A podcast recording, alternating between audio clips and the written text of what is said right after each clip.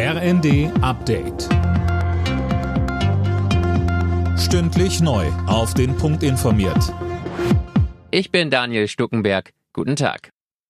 Der Atomstreit in der Ampel beschäftigt die Grünen heute auch auf ihrem Bundesparteitag. Die FDP will die drei noch verbliebenen deutschen AKW wegen der Energiekrise bis 2024 am Netz lassen. Die Grünen sind strikt dagegen und wollen sich nur auf einen Streckbetrieb von zwei Meilern bis zum kommenden Frühjahr einlassen. Parteichef Nuripur sagte im ersten, Was ich ausschließen kann, ist neue Brennelemente. Was ich ausschließen kann, ist, äh, dass wir neuen Atommüll produzieren und äh, dieses Land weiterhin diesem vermehrten Risiko aussetzen.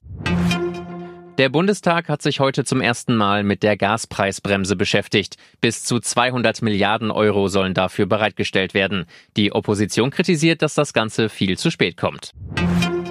Gesundheitsminister Lauterbach hat die neue Corona-Impfkampagne vorgestellt und dabei die Länder zu mehr Corona-Schutz aufgerufen. Er findet, dass jetzt die richtige Zeit für eine Maskenpflicht in Innenräumen sei. Je früher man die Bremse tritt, desto besser ist es, weil wir müssen lange auf der Bremse bleiben.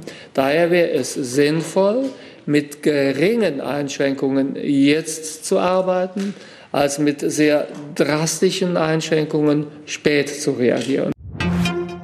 Der aus den Winnetou-Filmen bekannte Schauspieler Ralf Wolter ist tot. Er wurde 95 Jahre alt. An der Seite von Pierre Brice spielte er unter anderem den Trapper Sam Hawkins.